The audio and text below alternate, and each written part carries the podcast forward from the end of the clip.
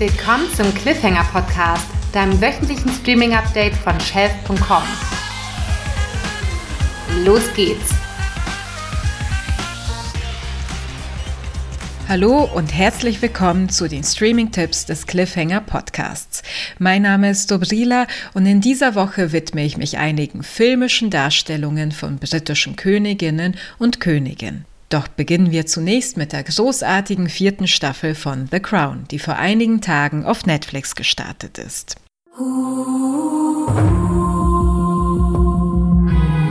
Zwei Frauen, die den Laden schmeißen. Das ist das Letzte, was dieses Land braucht. Vielleicht braucht dieses Land jetzt genau das. Mein Ziel ist es, dieses Land von der Abhängigkeit zur Selbstständigkeit zu führen. Und ich denke, das wird mir gelingen. Arbeitslosigkeit, Rezession, Krisen, ein gefährliches Spiel, sich links, rechts und in der Mitte Feinde zu schaffen. Nicht, wenn man sich wohl dabei fühlt, Feinde zu haben. Tun Sie das? Oh ja. Zwei Frauen, die sehr viel eint, aber auch unterscheidet, bringt die vierte Staffel von Peter Morgans Netflix-Serie The Crown zusammen. Im Jahr 1979 wird die konservative Margaret Thatcher zur ersten britischen Premierministerin gewählt und trifft persönlich auf Königin Elizabeth. Deren Lebensweg ab der Thronbesteigung 1952 zeichnete The Crown in den vorangegangenen Staffeln bis zum Jahr 1977 nach. In dieser vierten Staffel wird sie wieder von der wunderbaren Olivia Colman verkörpert, während Gillian Anderson in die Rolle von Margaret Thatcher schlüpft. Und obwohl Anderson keinerlei äußere Ähnlichkeit mit Thatcher hat, schaut man ihr dabei äußerst gern zu. Streng, eisern, empathielos kommt sie daher, was dem kontroversen Ruf der Politikerin Thatcher bis heute entspricht. Als Frau, die Snobismus verachtet, aber genauso wenig für streikende Arbeiter übrig hat, stellt The Crown sie dar. Als Außenseiterin, die sich sowohl außer als auch innerhalb ihrer Partei konstant Feinde macht und als Modernisierer Beschützerin wie Zerstörerin gilt. Das allein macht diese vierte Staffel von The Crown schon sehenswert. Hinzu kommen die vielen gesellschaftlichen und politischen Probleme, die die Briten in den 1980ern umtrieben. Die tiefe Rezession und Arbeitslosigkeit, der Terror der IAA, der Falklandkrieg, das Apartheid-Regime in Südafrika.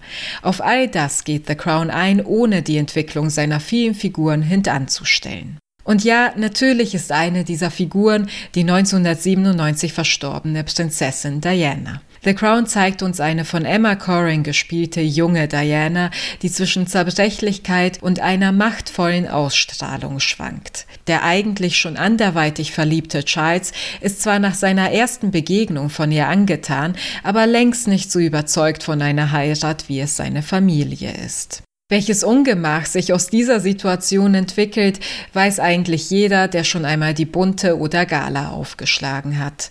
Dennoch, The Crown präsentiert keine plumpe melodramatische Aufarbeitung des berühmten Liebesdreiecks zwischen Diana, Charles und Camilla. Stattdessen widmet sich diese Serie dem ewigen Konflikt zwischen den individuellen Bedürfnissen der Mitglieder der Windsor-Familie und dem über all diesen Bedürfnissen stehenden Erhalt der Krone.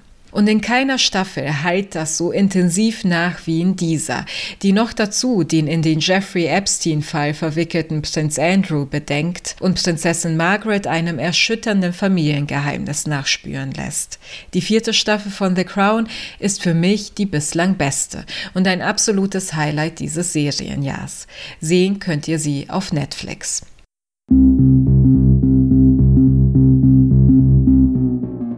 Von der britischen Königin der Gegenwart spulen wir nun mehr als 600 Jahre zurück und widmen uns Heinrich V.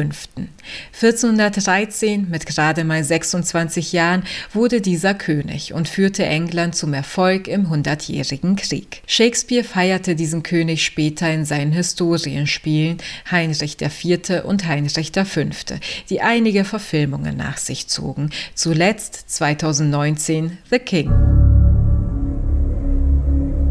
Ein König hat keine Freunde. Nur Gefolgsleute und Feinde.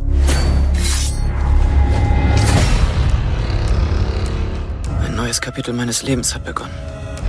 Als Prinz habe ich meine Tage mit Trinken und Gekasper verbracht.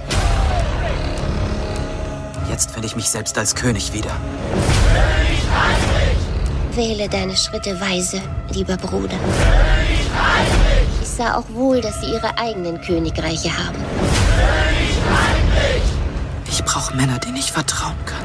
König Heinrich! Du bist mein Freund. Ich schließe mich dir an.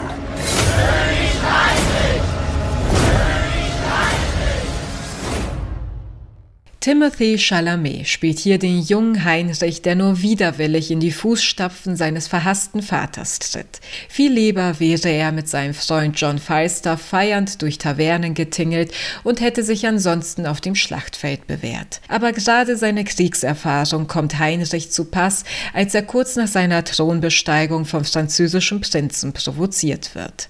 Lange wehrt sich Heinrich gegen den Feldzug gegen Frankreich, zu dem ihm sein Gefolge rät. Aber schließlich zieht er widerwillig in einen blutigen Krieg, der in der Schlacht von Azincourt 1415 mündet.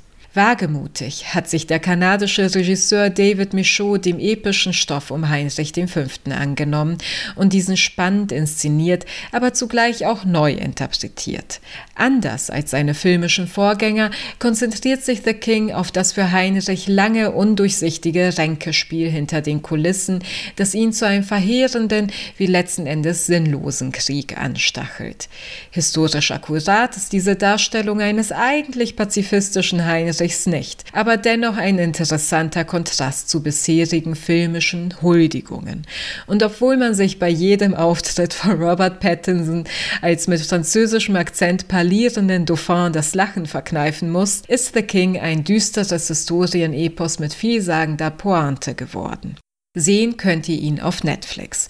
Und wer es näher an Shakespeare mag, findet Kenneth Branaghs Heinrich V. von 1989 auf Amazon Prime.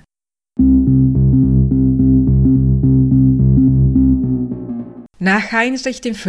wenden wir uns nun wieder einer Königin zu, die Überraschung erneut von Olivia Colman gespielt wird. The Favorite ist ein satirisches Historiendrama von Yorgos Lantimos, der mit überspitzten filmischen Allegorien wie Dogtooth und The Lobster bekannt wurde. Mit The Favorite wagte er 2018 einen Schlenker zu einem ganz anderen Stoff und versetzte uns an den Hof der britischen Königin Anne. Diese herrschte zu Beginn des 18. Jahrhunderts über das Vereinigte Königreich. Olivia Coleman spielt diese Königin als starrsinnige, verbitterte Frau. Sie wird von Gichtanfällen geplagt und ist nach unzähligen Fehlgeburten und frühen Kindstoden ein nervliches Wrack. An ihrer Seite hat Anne ihre Kindheitsfreundin Sarah Churchill, gespielt von Rachel Weisz. Sarah bekleidet nicht nur den höchsten Rang unter den Hofdamen, sondern ist auch die politische Beraterin der ansonsten eher schwerfällig regierenden Königin. Doch von blinder Ergebenheit kann man im Fall von Sarah nicht sprechen. Gegenüber der Königin tritt sie streng und bevormundend auf. Sie nimmt kein Blatt vor den Mund, wenn Anne falsche politische Entscheidungen trifft oder ihr Make-up misslungen ist. Ich bin bereit für den russischen Botschafter. Wer hat dich geschminkt? Was Dramatisches. Gefällt's dir? Du siehst aus wie ein Dachs. Oh. Heulst du jetzt? Ehrlich? Nun, was denkst du, wie du aussiehst? Wie ein Dachs. Denkst du, du könntest die russische Delegation so empfangen? Nein. Ich kümmere mich drum. Geh in deine Gemächer. Danke.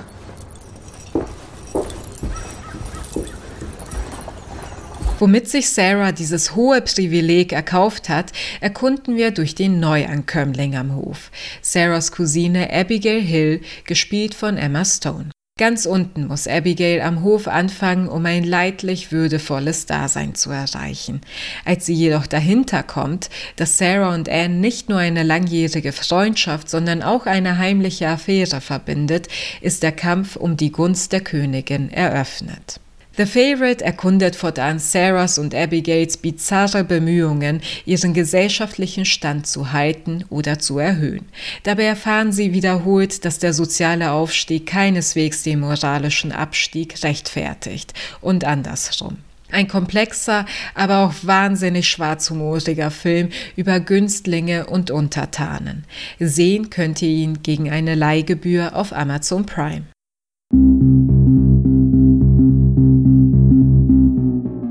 Und schließlich kehren wir zum anfänglichen Streaming-Tipp zurück. The Crown hätte es wohl kaum gegeben ohne Stephen Frears Drama Die Queen von 2006. Das Drehbuch hierzu schrieb damals kein geringerer als The Crown Showrunner Peter Morgan.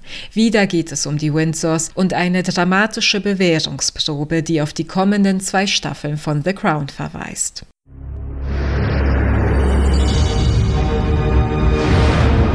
Guten Abend, Ma'am. Ich erhielt einen Anruf unserer Botschaft in Paris. Es geht um die Prinzessin von Wales. Kein Mitglied der königlichen Familie wird sich öffentlich dazu äußern. Das ist eine Privatangelegenheit. Man fragt inzwischen, warum hat sich die Königin in dieser Zeit der landesweiten Trauer noch nicht an ihre Untertanen gewandt? 70 Prozent der Leute meinen, sie haben durch ihre Handlungsweise der Monarchie geschadet. Zeigt die königliche Familie zu wenig Bedauern hinsichtlich des Todes von Prinzessin Diana? Erst die Pflicht, dann man selbst. 1997, einige Monate nachdem Tony Blair zum Premierminister wird, stirbt die vom Volk geliebte Diana, Prinzessin von Wales, bei einem Autounfall. Als es anschließend um das gebührende Andenken von Diana geht, macht sich Königin Elizabeth durch ihr Schweigen unbeliebt. Während das Volk sich darüber empört, dass der tragische Tod von Diana dem Königshaus nicht einmal ein öffentliches Statement wert ist, versucht der von Martin Sheen gespielte Tony Blair, die Königin zu einem emotionalen Einlenken zu bewegen. Doch diese hat ihre eigenen Vorstellungen, wozu sie ihr Stand verpflichtet und was Diana gebührt. Die Queen ist ein stilles Drama, das sich mit den Gepflogenheiten und Marotten des britischen Königshauses im Angesicht einer Tragödie auseinandersetzt. Tief blickt es in die ungeheure Popularität von Diana, die dem königlichen Bemühen um Diskretion und Kontenance entgegenstand. Ein Film, der uns sachte an die Themen heranführte, die The Crown ein Jahrzehnt später so ausladend erkunden sollte. Zu sehen ist The Crown auf Amazon Prime. Und das wären die königlichen Streaming-Tipps dieser Woche. Ich hoffe, für euch ist etwas Sehenswertes dabei. In den kommenden Wochen geht es dann wieder ganz bürgerlich zu. Schönes Schauen bis dahin, macht's gut. Den Cliffhanger Podcast hörst du überall, wo es gute Podcasts gibt. Wenn dir die Folge gefallen hat, dann abonniere uns doch bei Apple Podcasts, Spotify, Podcast Addict oder Overcast. Die Links zu allen Playern findest du auch bei uns auf der Website unter shelf.com/cliffhanger. Wir freuen uns außerdem riesig über eine 5-Sterne-Bewertung, eine Empfehlung an Freunde oder eine Mail mit Feedback an cliffhanger.shelf.com. Shelf ist dein Streaming-Zuhause mit individuellen Streaming-Tipps, der einzigen Kalendervorschau für Neustarts in deinen Streaming-Abos und natürlich mit dem Cliffhanger-Podcast. Danke fürs Einschalten und happy Streaming!